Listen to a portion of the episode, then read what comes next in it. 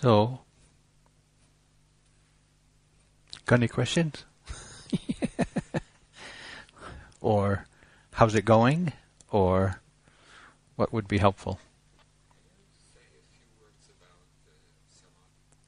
Can I say a few words about samadhi? Sati?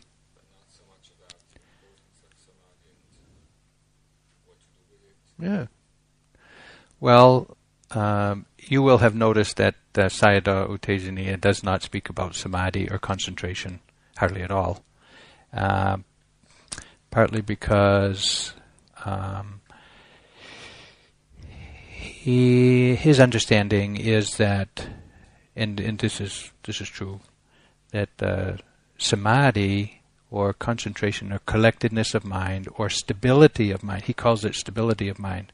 So whenever you hear him say stability of mind or continuity of mindfulness, he's saying samadhi. Because samadhi, as the Pali word that means collectedness of mind or concentration of mind, that we sometimes say, really is a result of the continuity of mindfulness. So the more frequently you're able to be mindfully aware, the more samadhi you have.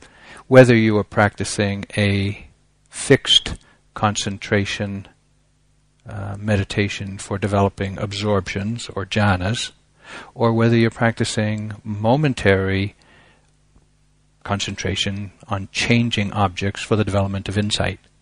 So while Sayadaw U Tejaniya doesn't use the word samadhi, he's talking about the continuity of mindfulness in the same, to mean the same thing.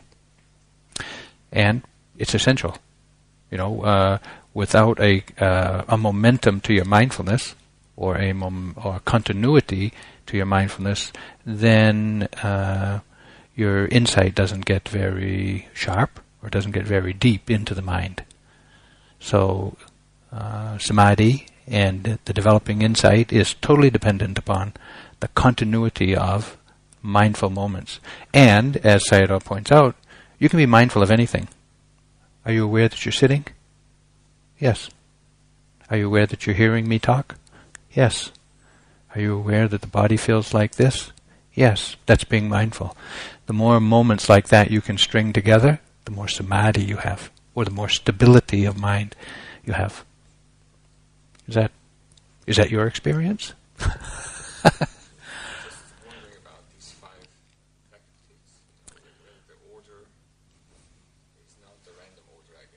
no. so Sayadaw talks about these these five faculties: uh, energy or faith, saddha, faith, confidence, uh, which conditions and gives rise to energy or effort, virya, uh, which gives rise to mindfulness, sati, or remembering, which gives which gives rise to stability of mind or samadhi, which reveals uh, insight or knowledge or wisdom, panya. They, uh, the five faculties are a, a kind of they develop gradually and cyclically because with faith we feel motivated, inspired, confident enough to make an effort. And with making some effort, we will become mindful, more mindful. That's the effort we're making. Uh, we'll remember more uh, frequently.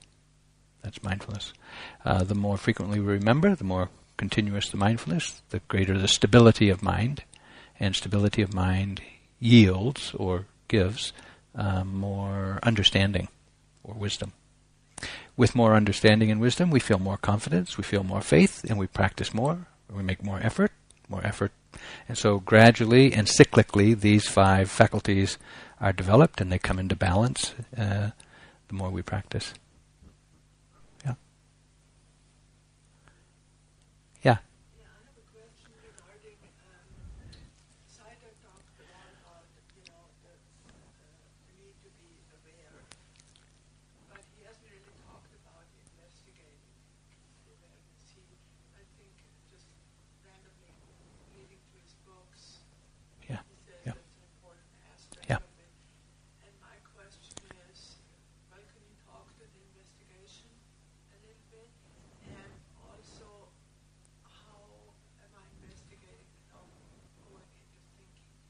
Yes.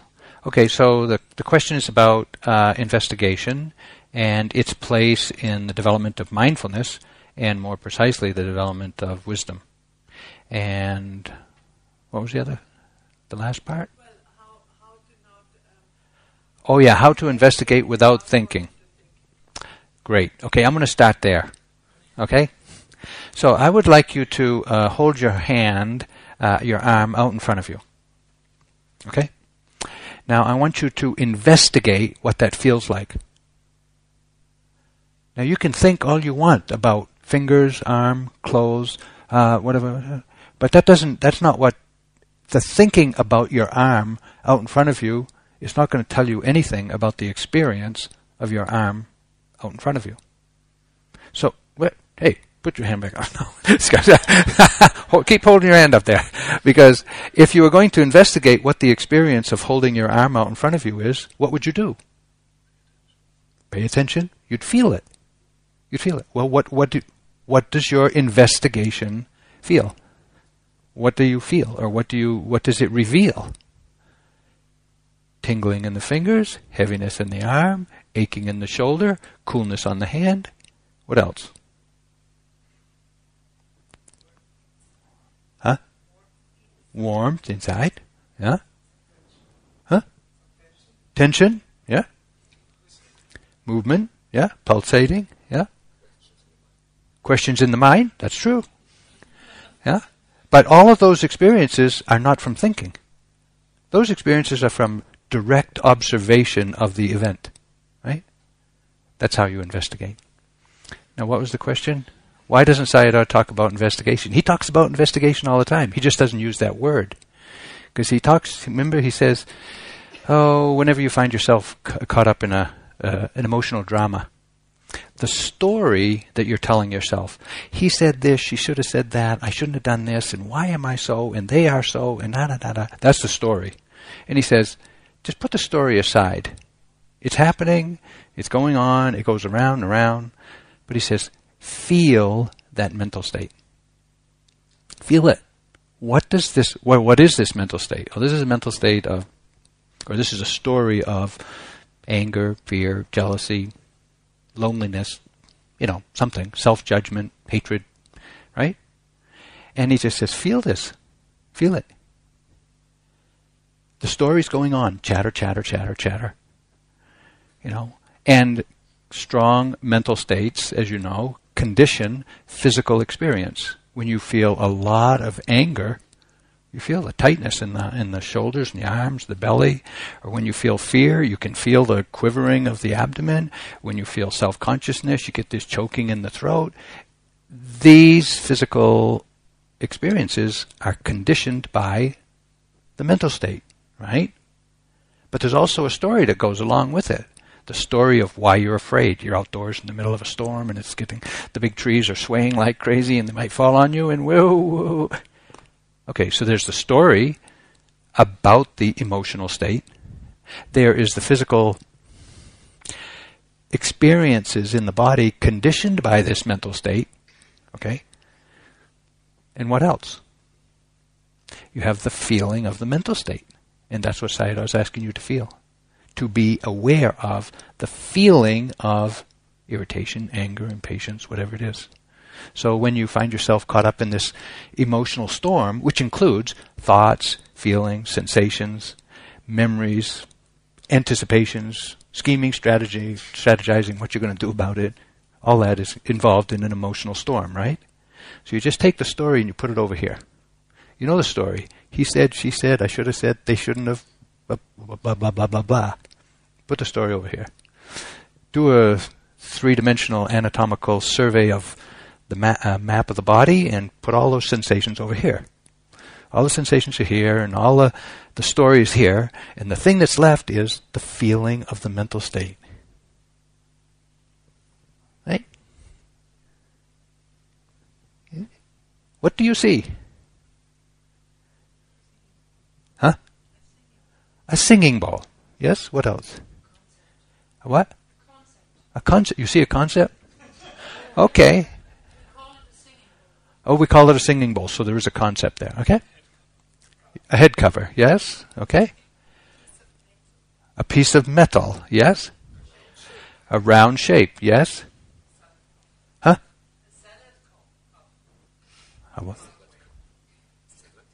A salad cup. Uh, yeah, okay. Does anybody see gold? Okay. Okay, so we got gold, round, cup, bowl, bell, etc. It sounds like there's a lot of things there. But really, there's only one thing. It's just a different perspective of it that gives you all these words. So when you have this emotional storm, and I say, oh, put the story over here, put the sensations over here, and feel the feeling, there's only one thing that's happening there this emotional storm. So we feel it. Okay? You can approach it from the story, you can approach it from the physical sensations, or you can approach it from the, the heart feeling. To, to, to, to practice awareness for understanding, we want to we want to recognize the heart or the feeling of it. Is that okay? Yeah.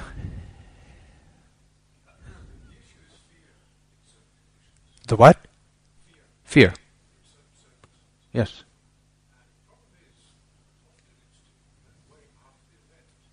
After the event. Yeah.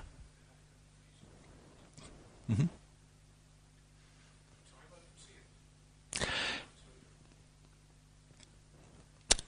So the comment is sometimes fear happens due to conditions, but you don't recognize it until later. Do you have a problem with that? What's the problem?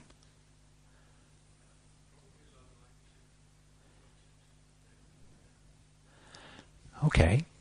So when so the problem is or the question is how do how do I see it when it happens? How do I confront it when it happens? Well, you said that after the event you then recognize that you were afraid or that you felt fear. When you remember that event, do you feel the fear at that time when you remember it? Yep.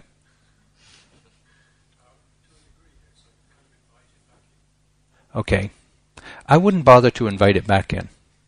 I would say, if you recall the memory, or when you're still enough and the mindfulness is sharp enough, if that memory comes back and you see the story of what happened and you feel the fear, that's when you want to pay attention to the fear. It's gone by. Don't forget it. If it's gone by, don't don't go looking for it. But if it comes back as a memory and it reignites this feeling of fear, then you want to look at it just like you would as if it was happening right then, because it is happening right then. The feeling of fear is happening. Right? So then when you when you you know the story's going on, oh my gosh, what would happen if and you know the car was going this way and the other people were that ah, good, feel that. That's the story of the fear. You know, feel it.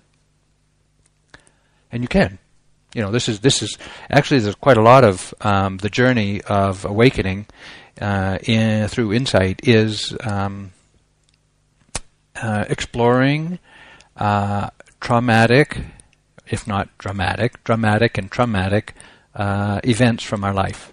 A lot of historical review, personal history review, I call it.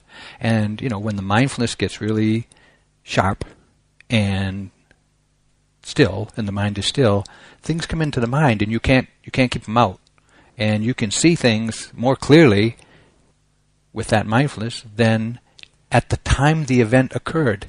At the time the event occurred, you were in total, you know, we were deluded and we were telling ourselves other stories about how great it was, but actually we were scared to death and, you know, stuff like that.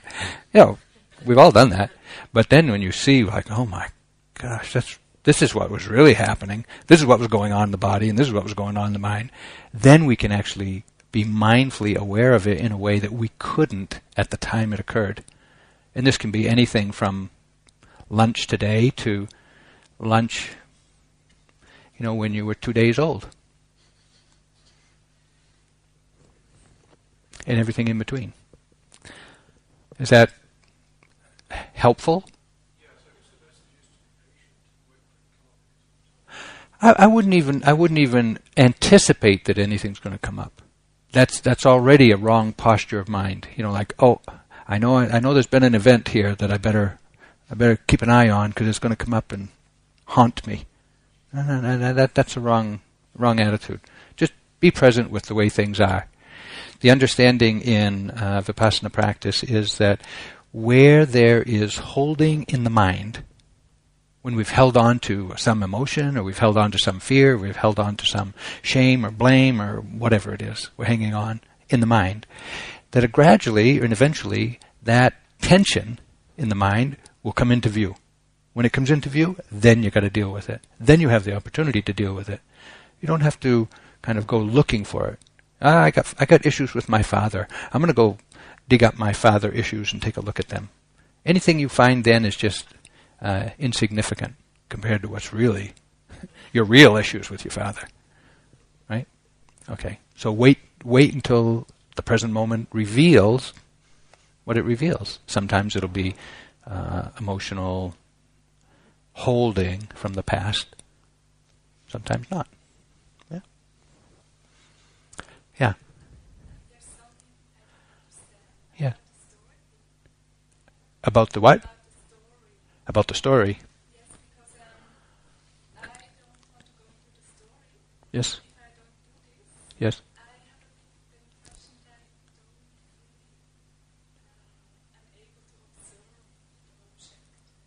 Yes. Yes.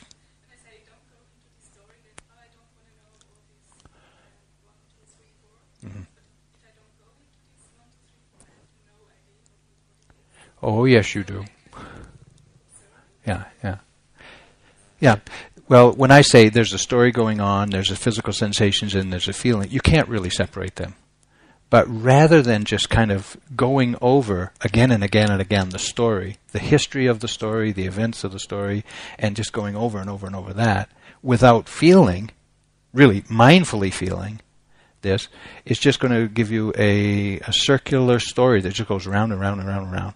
And you can have different views and opinions about it, but you don't really feel, you don't spend the, you don't put, you don't turn your attention to the feeling of the story. Because this year or this week, it's a story about this event. Next week, it's the same feeling, but it's a different story. And last year, it was a different story, but the same feeling. And so, what we're doing is we're getting uh, familiar with the nature of fear, the nature of shame, the nature of self consciousness, or whatever it is, huh? or the nature of any other emotion. The story is going to change. When you're seven years old, you got that story. When you're 10 years old, you have another story. When you're 15, you have a different story. And, and you will continue to have stories about that emotion throughout, the, throughout your life. When you turn your attention to the feeling, you'll realize, oh, every time you feel fear, it feels like this. Oh, and now you, in with with care and attention, you can learn how to recognize and be with that feeling of fear, no matter what the story is. You can be with it. You can, you don't get uh, jerked around by it. You don't get, uh, you don't lose your awareness. You can be with it, and it doesn't uh, torment you so much because you know, oh, this is this is the nature of fear. And you know the story, but what happens is rather than trying to figure out the story or solve the problem, you see that whatever the problem is, whatever the issue is, whatever the emotional storm is, it goes away by itself. And that will tell you something. That will reveal the, the way forward for you. You'll see, uh, you know, uh, rather than try to figure out the story so you can make a decision to respond, you see that, oh, the story is changed by your relationship to the feeling as you are able to be with this unpleasant feeling, because these feelings are unpleasant, but you're with it with full awareness, then the wisdom or the understanding that you gain about yourself, about this, the nature of this feeling, and the nature of the issue or the problem or the decision that needs to be made, then your understanding will be clearer. You'll know you'll know the way forward, so to speak.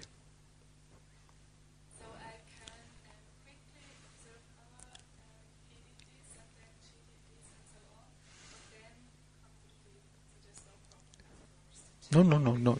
And and and in fact, in the actual practice of uh, investigating an emotional storm, to use your investigating without thinking, here's the here here it is. Here's your emotional storm from the past or the present, and it's just kind of boiling. And as you're mindful of it, you'll be mindful of the sensations, mindful of the story, mindful of the feelings, you know, caught in it, lost in it, aware of it, you know, and you're just kind of hovering around. You know, sometimes you're mindful, sometimes you're indulging. You know, just, just like that. But on the whole, the momentum is towards more continuity of awareness. So sometimes you're lost in the story, sometimes you're aware of the story, sometimes you're lost in the feeling, sometimes you're aware of the feeling. Right? It's just like, yeah. Yeah.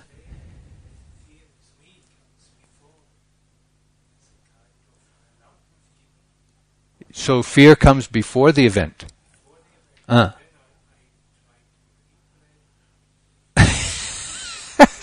Avoid. Uh-huh. Yeah.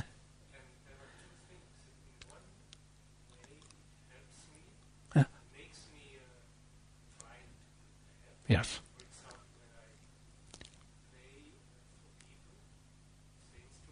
Yeah.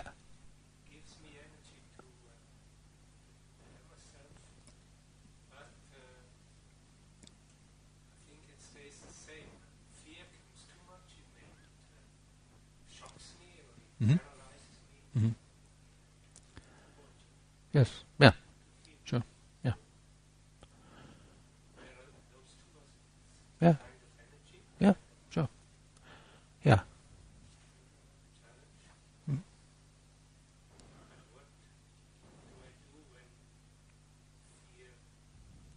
Paralyzes. Mm-hmm. Mm-hmm. So the comment is about uh, in anticipating the future or in planning even for the future or in okay so there was this uh, sound and this feeling and uh, it took about a split second to recognize something like oh, that's unfamiliar and you felt the shock go through the body and you felt this little wave of like and then it settled right down and it was just like huh okay laugh right the, when you're aware, things just are just like that. We could have all gotten afraid and said, "Oh my God, here it is, the beginning of the end," or something like that, depending on where your where your mind goes. But uh, when we anticipate the future, when we plan for the future, and when we recognize that something is going to occur in the future, you know, whether it's you know whatever you know is going to happen, then there can be a lot of apprehension, there can be a lot of fear. And it, it can be helpful to recognize, oh, there's a lot of insecurity, there's a lot of instability, I don't know what's going to happen there, I don't know if I'm going to be safe, and just to recognize all of those elements of futuring, I call any kind of future imagining futuring, and then you can be with them as they arise right then, even before the event occurs. So there's a little bit of rehearsing going on. If this happens, this is what I'm going to do. right? We do that, whether it's playing music or you know any any other thing that we might anticipate uh, feeling insecure, vulnerable, uh, unstable, unknowing about. Yeah, it's not wrong to feel fear. It's not wrong to feel fear. That it's it's a very it's a human emotion. It's natural. There's nothing wrong with it. What's wrong with what what what causes us to suffer is when we try to avoid it, try to manipulate conditions so that we never feel fear, or get paralyzed by fear because we don't know how to feel it and stay present with it, or we just get lost in our head about the idea, the concepts that give rise to fear, rather than staying with the feeling, the actual experience of the fear. So what we're doing in, in, with mindfulness is learning how to be with the experience of fear. And as I mentioned to this woman over here, the story of your fear is going to change.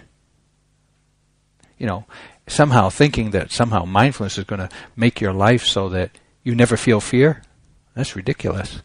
You're going to feel fear. Okay, But learning how to feel fear with awareness and not be spun out about it, that's wisdom.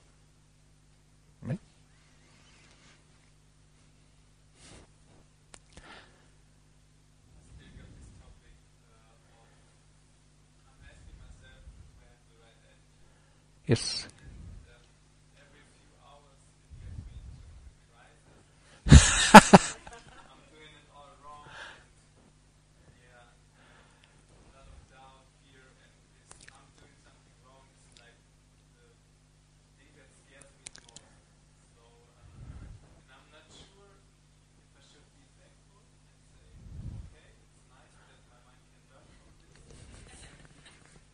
That's Sayadaw's answer.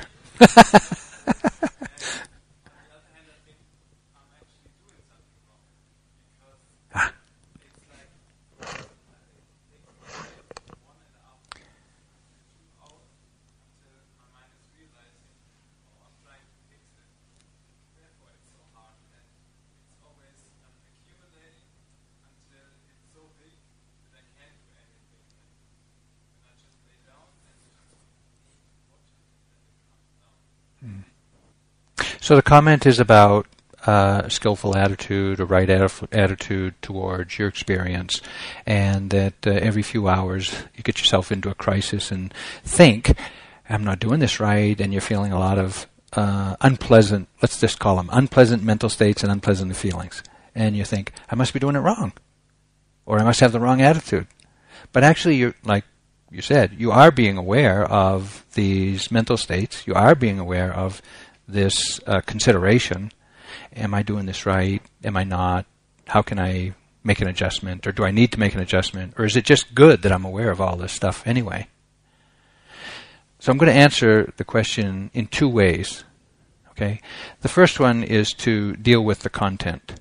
The content is I'm not doing well. I don't know if I'm practicing right. What should I do if in this situation? And uh, so the content is around doubt, uh, lack of confidence, uh, wondering about how to practice. So you could just say, oh, this is, this whole state of mind is the doubting state of mind. This is the nature of doubt, doubt about practice. And you could investigate it that way. You could say, oh, this is what doubt makes you do. Doubt about practice does this. This is your experience. This is the experience when you have doubt about yourself or, or, or, doing practice or about the nature of practice or whether you understand practice or whether you're practicing correctly, any of those are familiar doubts that when when they arise sound just like you were saying. You know, our, our mind is saying, I don't know if I'm doing this right. Maybe I should read more of the book. Yeah, but the book said this, and maybe Sayadaw said that, and I wonder if I, oh, I wish this would go away. But in all of that kind of indulging in the content, we haven't yet recognized, oh, this is the nature of doubt. So when you recognize, oh, this is the nature of doubt, then, you know, here you are in this tangled up mess of thoughts, and as soon as you recognize, oh, this is doubt, you go, whoop, oh, aware of doubt. Whereas before, you were lost in doubt. Here you are, lost in doubt. Where are you? I'm in here, you know, until you get this, until you get this recognition of, whoop, whoa, hey, hey, doubt is arising and being known. Then it's like, oh, then you can watch it with some um, spaciousness of mind. Right? I don't remember how I was going to answer it the second way, but that one seemed right.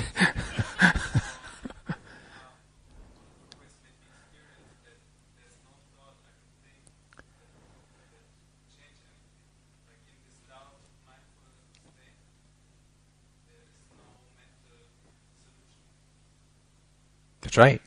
You cannot think your way out of doubt. No, no, not possible. When you get logical and rational and figure it out, you're just not practicing awareness. You're just thinking. So whatever thinking you do about doubt, particularly, will never uh, uh, free you from the doubt.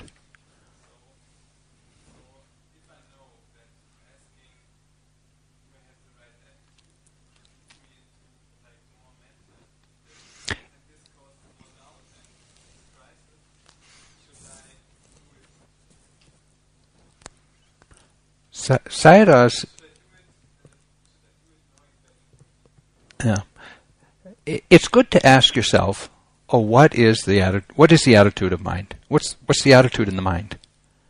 And if you recognize that it is an unskillful attitude, then that's what you have to watch. If there's expectation, or there's confusion, or there's whatever, a sense of struggle, these are all attitudes of mind, then that's what you want to pay attention to. That's the object of your awareness at that point. Okay? But you might also ask, you know, now this is something that Sayadaw doesn't do. He says it's it's important for you to recognize if there's a wrong attitude in the mind, but he doesn't tell you what the right attitude of mind is. Have you noticed? He doesn't. I'll tell you what it, I'll tell you what they are though. Okay? this is the secret teaching. okay. You got your memory turned on? the, the, the right attitude of mind, or a, the skillful attitude, attitudes of mind for practice. Open, receptive, allowing, acknowledging, interested, curious, patient. You see, you see what see what this attitude of mind is? You know, it's open, receptive, allowing, interested, acknowledging. Okay. Rather than focusing, trying to figure out, getting it straight, what am I supposed to do? Which is like this. So you can read your attitude of mind on your face. So just look at your face and you'll see what your attitude of mind is. What's that? Is this a is this a skillful attitude of mine? I don't think so. How about this one? No, that's not either. How about this one? This this is actually bliss ninny. It's also wonderful. Hey, wow, what happened?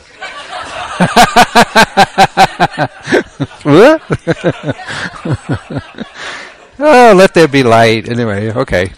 So you can, you know, just just turn around and look at your mind when you're when you're when you're questioning. What's my attitude of mind? And if there's any kind of forward leaning, narrowing of focus, uh, specific, looking for something in particular, or trying to figure it out, or scheming, or strategizing. It, it, all, all of those are like this.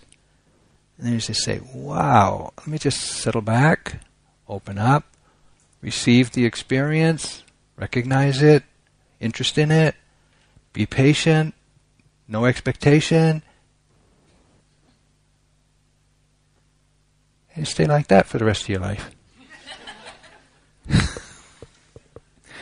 Don't tell him I told you.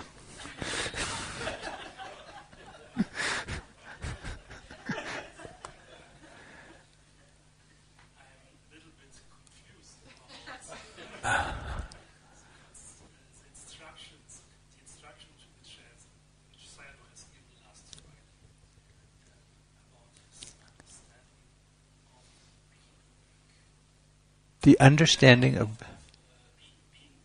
being aware.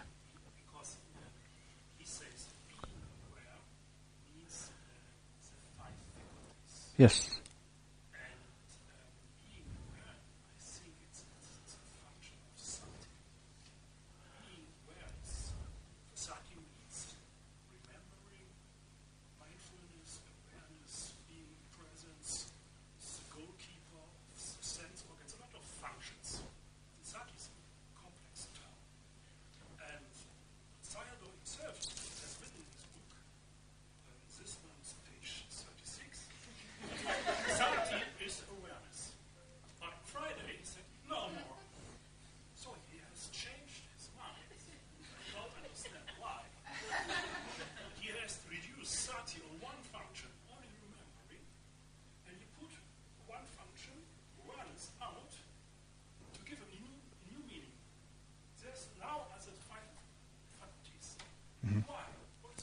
Yeah. Well, historically, we have uh, used the word uh, mindfulness, awareness, uh, knowing, uh, consciousness, uh, and many other things synonymously. But now what Sayadaw is doing, he's saying, actually, he, he, his second book was called Awareness Alone is Not Enough. What he really meant to say was mindfulness alone is not enough. Because that's where he started talking about mindfulness and wisdom. But now he's refined the way he's teaching, his way he's pointing to it, and he's saying it's better to take awareness and look at all of the activities of mind that go into awareness. Sati, usually translated as mindfulness, has a function within the activity of awareness. And the function of sati in awareness is to remember. That's one function. Okay, that's the function. No, no, that's one function. The manifestation of sati is to observe. It's the gatekeeper and it observes, it watches everything that comes into the mind. Right? Yeah. Okay, that's not the function. That's a characteristic, manifestation of it. The function is to remember. But the function of faith is also present in awareness. And what is the function of faith? Saddha. Saddha, you know Saddha, huh? One of the faculties. The function of faith is to seek the good. Now, the function of dos of lobha, or the function of desire, is to seek pleasure. We know that one. But the function of faith is to seek the good. And to seek the good is to seek wholesomeness within yourself, within your mind, or to see it in others. Without that, you wouldn't be aware. You wouldn't practice awareness. So you to be aware, you need more than just remembering to observe. You also need faith. That's present in awareness. So he's not he's not shifting a definition, he's not changing his mind, he's being more specific in what is the role of mindfulness in awareness? What is the role of faith in awareness? What is the role of energy or virya in awareness? What's the role of samadhi, stability of mind in awareness? What's the role of, or how is it, how is faith, uh, wisdom manifest in awareness? So I think it's important to recognize the subtlety of his teaching is getting more precise and more subtle. And to just go back to the old, be mindful. Sure, be mindful. Good luck.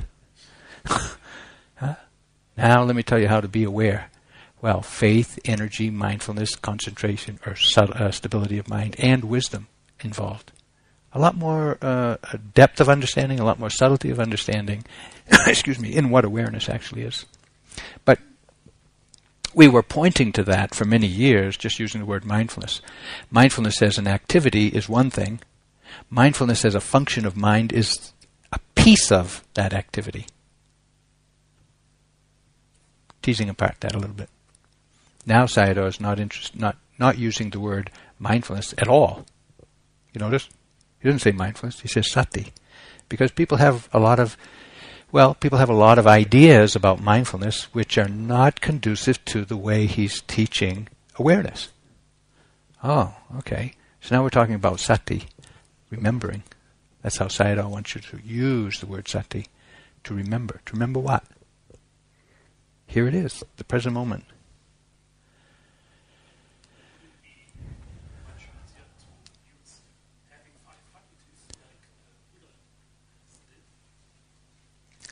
You mean saying, okay, develop your five faculties instead of saying, be aware?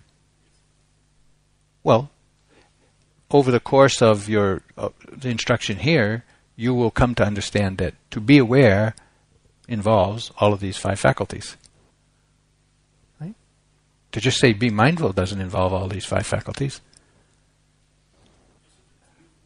For you, it does because you, you, from the from your past experience with the word mindfulness, you actually took it to mean the activity of mindfulness rather than the function, the mental factor of mindfulness.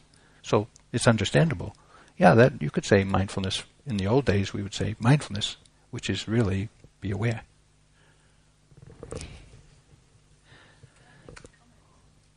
Uh, I'm gonna, I'm gonna, I'm gonna let you hold that for later. Other questions? Yeah.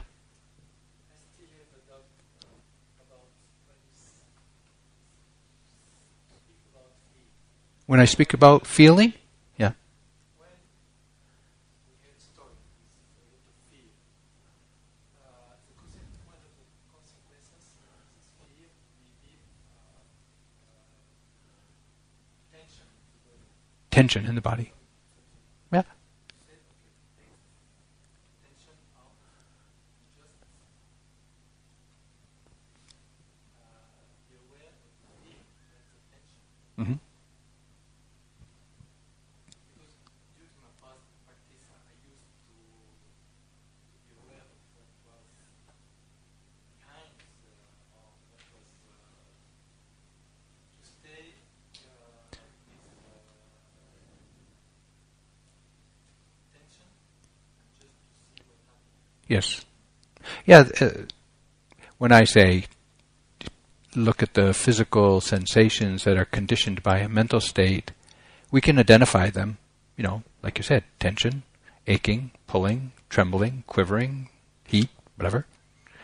And you can't really remove them. You can't really say goodbye. Now let me see it.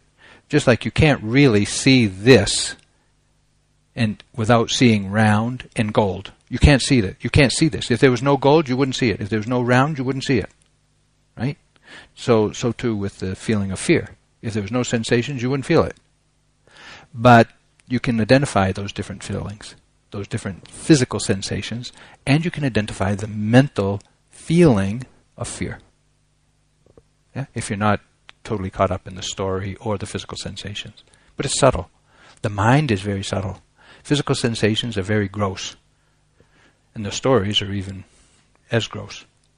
I mean, I, gross, I mean just very obvious and very impactful.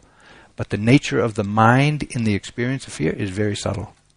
That's what we're looking at. That's what we're not, not looking for, but that's what we're in touch with, because that's where the pain is. Yeah? Yeah? Yes, you have this sensation in the body. Following the sensation, maybe, I don't know. Ah, yeah, yeah, yeah.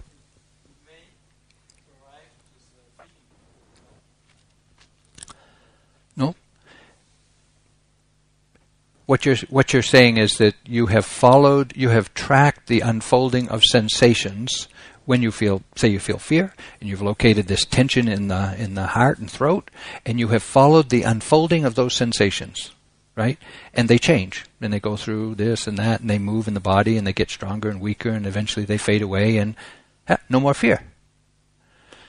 While doing that, I, I've done that kind of practice a lot, and it's, it's not wrong. It's just that you often lose track of the fear. you don't know you have fear. You're dealing with oh, tightness, tension, throbbing, pulsing, vibrating. That's good, but we miss the whole we miss the whole mental state of fear. Yeah, there's a lot of there's some whole techniques, whole traditions of practice that are uh, pointing towards physical sensations as a manifestation of the mind. And it's not wrong. It's just that it's not quite subtle enough to recognize the mind. Yeah.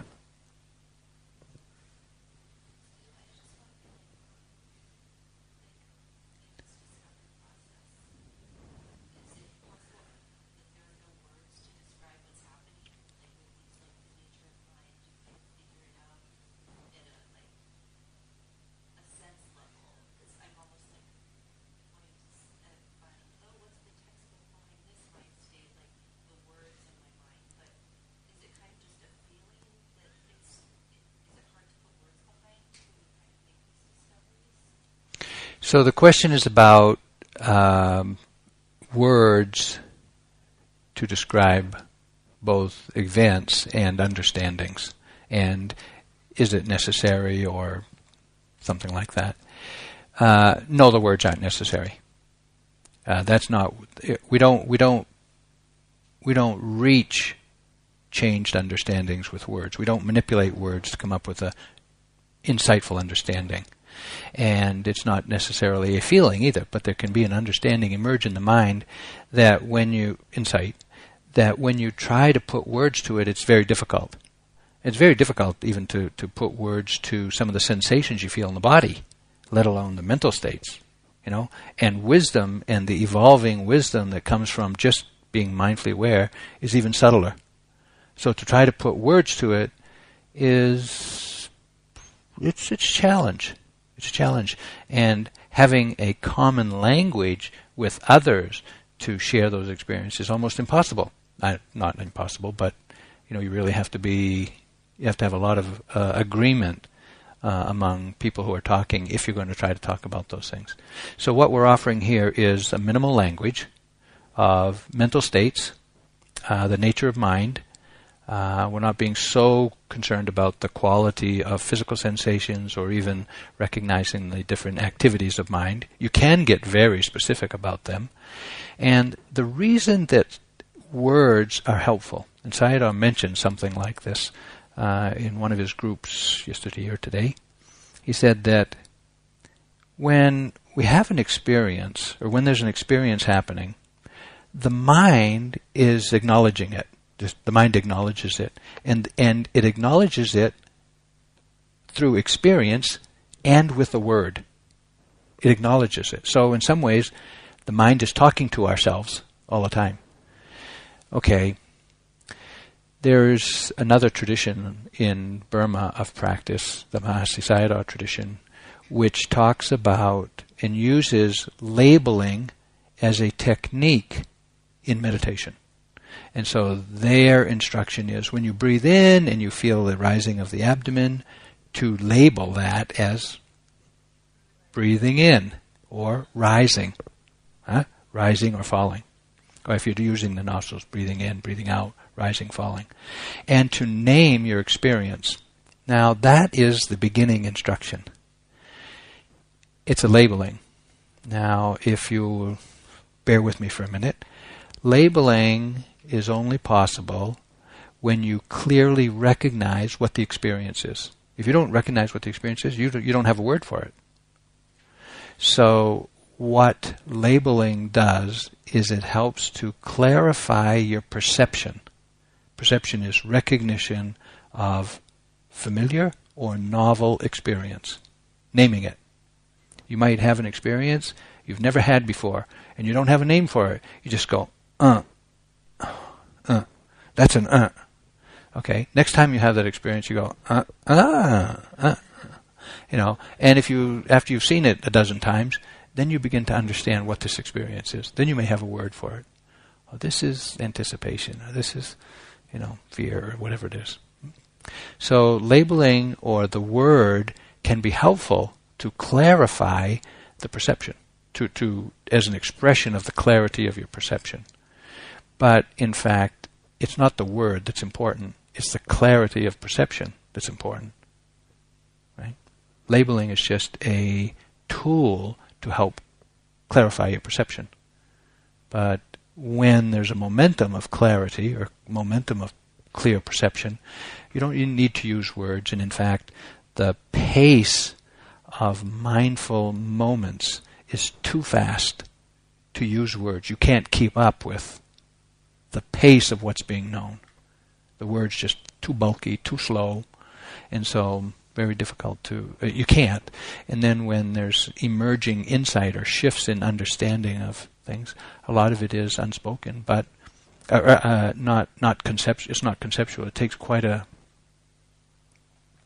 Different people have different skill in being able to speak about their uh, wordless experiences. Some people are very good. They can just they can just talk about it and everybody just gets it.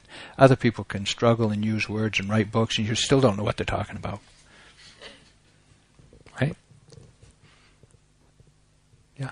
What is about using pictures instead of, of, of uh, Using pictures instead of words? Make a picture of, of, the, of the state of the mind. So it's uh, so the comment or the question is, well, what about making a picture, uh, a visual image of a mental state? Uh, I, I think I would say it this way. I wouldn't make an intentional effort to come up with a visual representation of a mental state. But sometimes it happens that you'll you'll have a visual image that you recognize.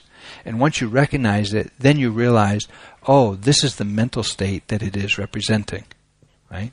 So at that point I would stay with the feeling of the mental experience but I wouldn't embellish the visual image of it. I'll give you an example. I was practicing in Burma and when at a certain point in practice a lot of uh, lightness of mind arises. It's a quality. It's one of the mental factors, and it comes with uh, a lot of joy and piti and ecstasy and stuff like that. And I, pretty, pretty, pretty dull, pretty, pretty slow learner.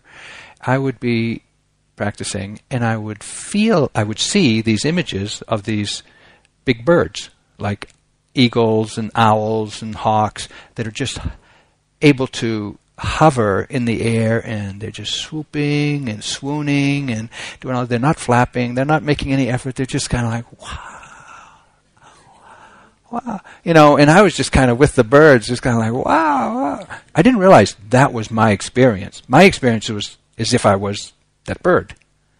Now i didn't i wasn't the bird but what it pointed to was oh the experience in the mind is one of lightness and swooping and swooning and pleasantness and buoyancy and blah, blah, blah, blah, blah. So then I didn't need the word, I didn't need the image, I could just be with this experience.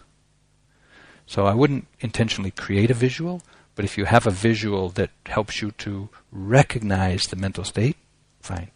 Stay with the mental state, not the visual. Yes? Noting. Yeah. Um, you know, Sayadaw said that, um, you know, thinking is happening,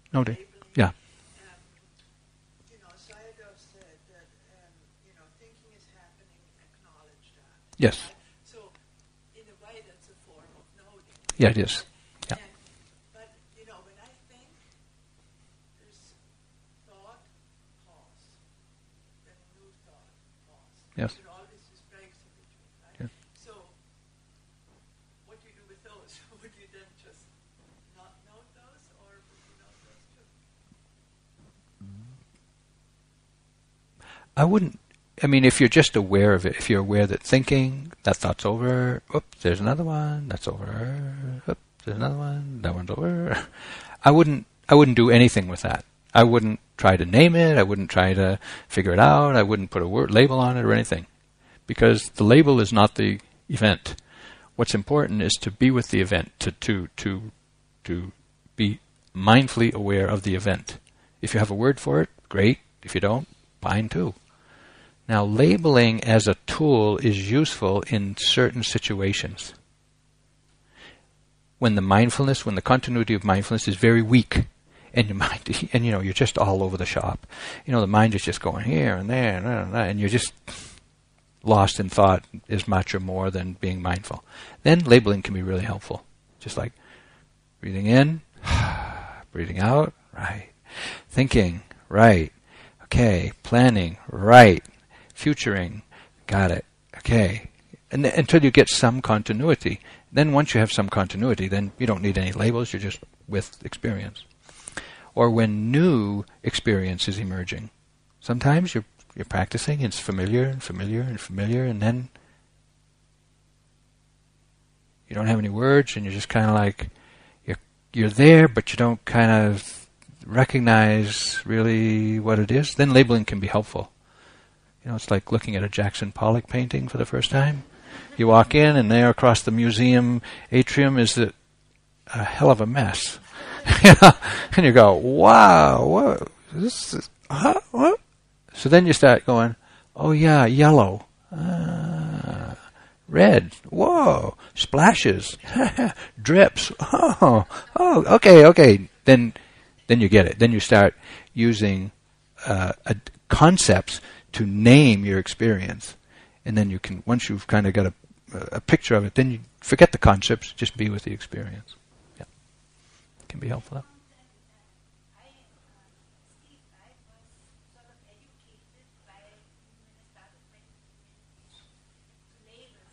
Yeah, yeah.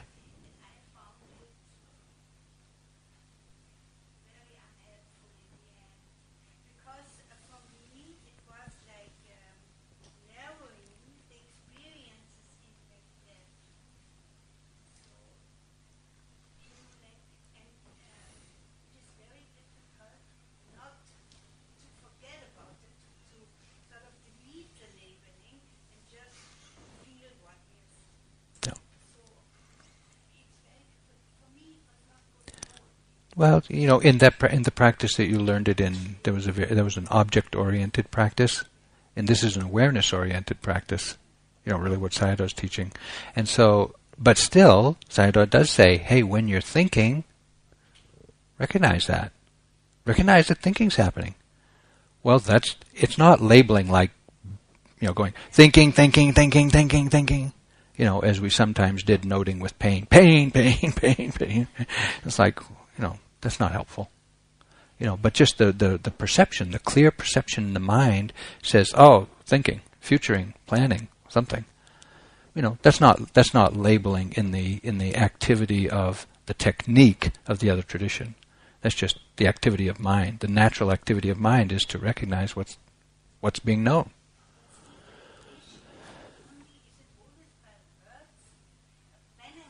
Mm.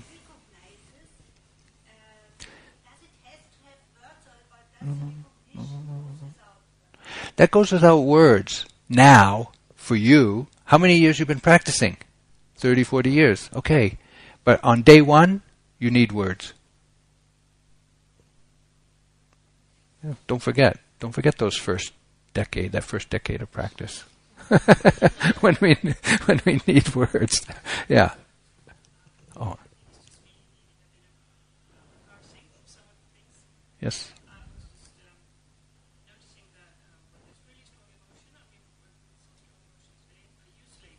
Yes.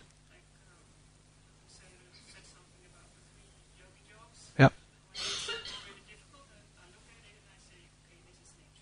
Nature. Sure. Yeah. hmm Yes. Yeah.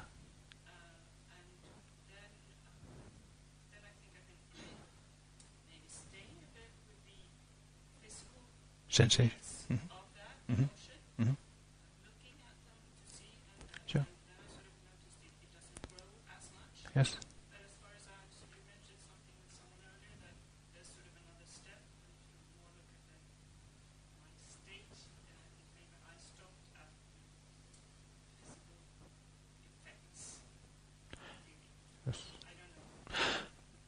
I'm not saying that there's a there's a uh, hierarchy of what you should be doing. Like first you notice the story, then you notice the sensations, and finally, when you've really got a lot of momentum, you can feel the feeling. I'm not saying that, but I'm just saying that there are these at least these three elements, you know, and not to ignore, not to get locked into one, just the physical sensations, without recognizing, oh, there's the awareness of it all. There's the story of it. There's the phys- there's the experience of that emotion and there's the physical sensations conditioned by that emotion, or by that mental state. So, you know, it, we don't have to be, we don't have to select what to be aware of. We don't have to do that. It's just whatever you are aware of, recognize that. And some people will recognize the feeling in the heart. There are just some people that are just really good. They they have emotions, they they know them. You know, I had one once. You know, I I, I missed it though. but you know what I mean? It's like some people are like that. Some people recognize their emotions by the stories, the thoughts that are going through their head. Other people can just feel it. No story. So, however you access emotions, emotional states, let that be your doorway into that moment, that, experience.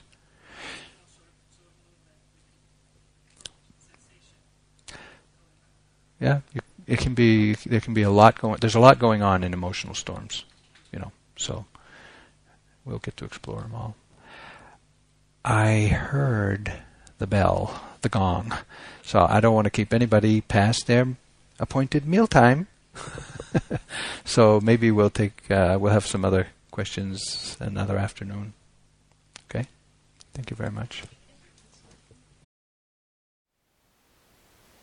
Thank you for listening. To learn how you can support the teachers and Dharma Seed, please visit dharmaseed.org slash donate.